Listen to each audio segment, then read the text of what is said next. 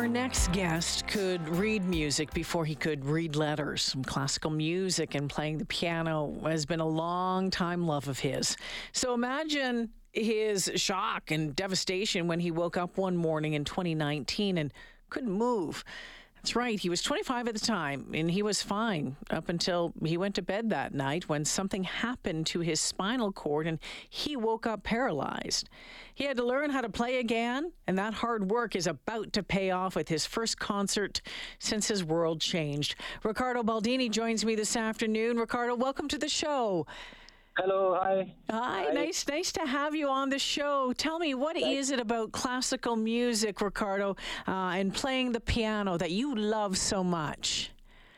Well, piano has just always been part of my my life, so it became something that is just within me, and I. It's just amazing how you can uh, explore a lot of emotions and feelings, and you can really um, you know, connect also with, with the past, with the composers that compose this amazing music. So, I'm talking about classical music, obviously, because that's what I've been yeah. studying. Yeah, of course, of course. So when when that was was taken away from you for a while, at least.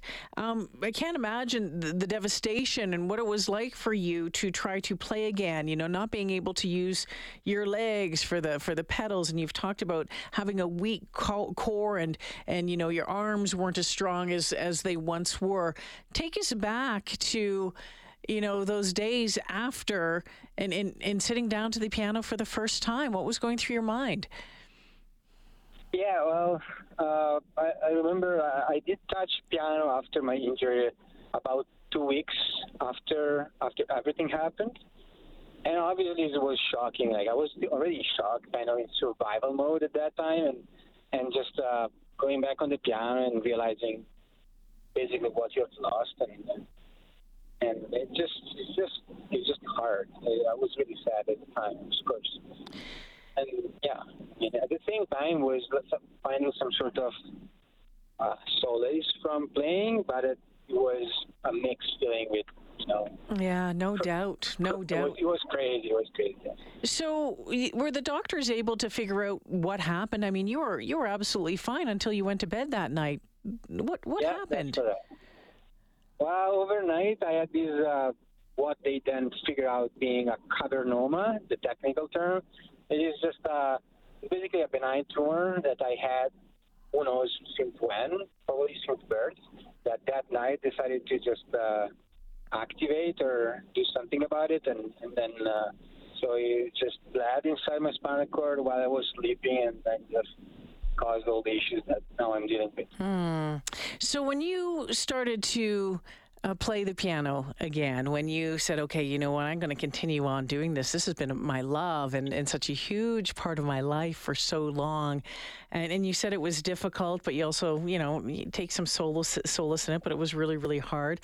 Did, did you have to keep pushing yourself to go to the piano? Did you have to talk yourself into it? I'm wondering, did you ever think of just, you know, saying, I, I, I don't want to do this anymore. I don't want to play the piano anymore and just kind of giving it up?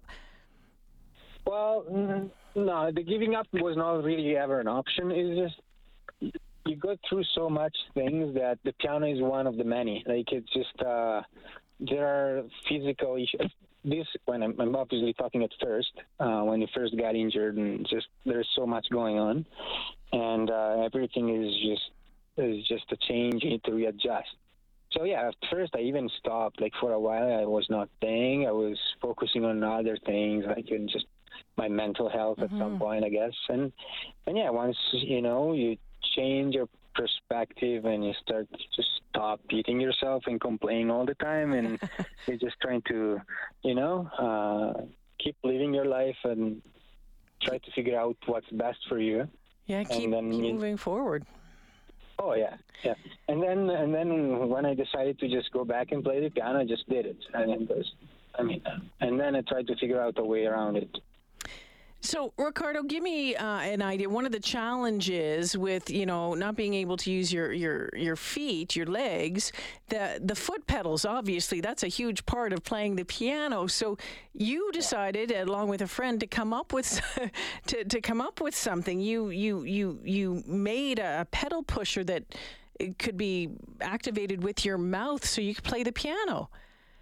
Yeah, yeah, exactly. Exactly. We, we like. Uh, as you said, we, I couldn't use the piano fully because you use the the sustain pedal mainly, just the right pedal on on the piano Mm-hmm. that's used in most of classical music, but even other genre, like you can just you, you need a pedal. So I uh, to look for solutions around. I couldn't find anything that was really um, satisfying, or even even just finding something was hard. So so it was just that with a friend we started. Um, to create this device, which we're planning on commercializing and, and, and, and you know making it accessible for for everyone to use, uh, so I can activate the pedal through our mouth splinter. Very, very cool, and uh, and good on you for, for figuring that out. And I think it'll be wonderful for you know for other for other you know children who want to play the piano, for other you Yeah, know adults and stuff. That would be my dream. Yeah. Yeah, to make sure that the piano is- teaching with it. yeah, absolutely. And, and you taught piano for a long time, didn't you, Ricardo?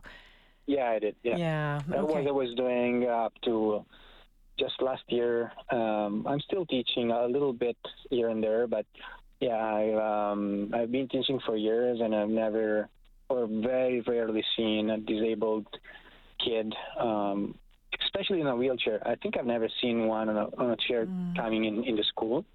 Um, which is, you know, like can even just be a matter of um, even just the concept maybe families don't want to approach it because they think it's not which is not true Mm-hmm. and, uh, and maybe the device other than making the piano accessible for someone using a wheelchair can be just a concept that would open up you know um, to a try at least trying it Ricardo Baldini joining me this afternoon. So uh, tomorrow night, tomorrow night, Ricardo, it's your first performance. Uh, you know, big performance since your injury. You're going to be joined on stage by Alberta Symphony Music Director Emilio Democrato. Uh, the two of you are going to be doing a show. It's called One Piano, Four Hands. How Yeah. excited are you about this? What, do we? yeah How you I'm feeling? thrilled, yes oh, yeah a little scared and uh, I need time to practice.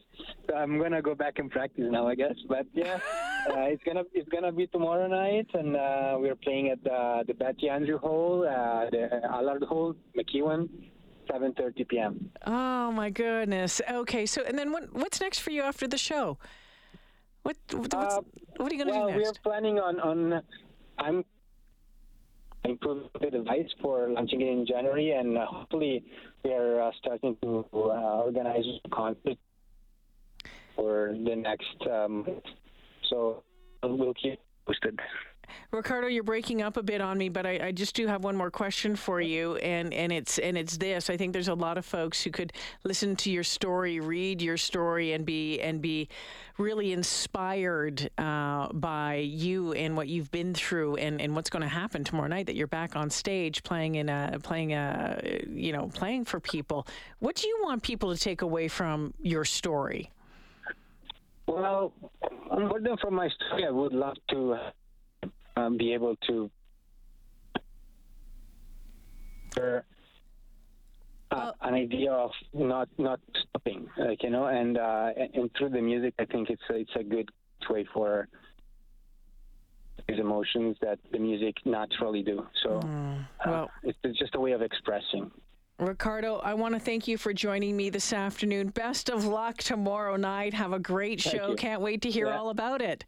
Of course, yeah. Thank you so much. All the Appreciate it. best. All the best. Take Ricardo Baldini joining me this afternoon. I know he was cutting in and out there a bit uh, on the end, but, um, you know, I think you can kind of uh, get the sense of, of how he's feeling. He's excited. He's nervous, saying he has to go back and practice a little bit more. If you're interested in, and, and, and, and I've seen some of the, uh, the previews of this show, and I they're both playing together at times, and it's just beautiful. I've seen uh, some of them both at the piano together, and it was quite beautiful. Uh, again, so if you're if you're interested. Um, the show is going to be at the Betty Andrews Recital Hall in Allard Hall at MacEwan University. You can get tickets at Eventbrite. Search One Piano, Four Hands. Uh, gets underway 7:30 tomorrow evening.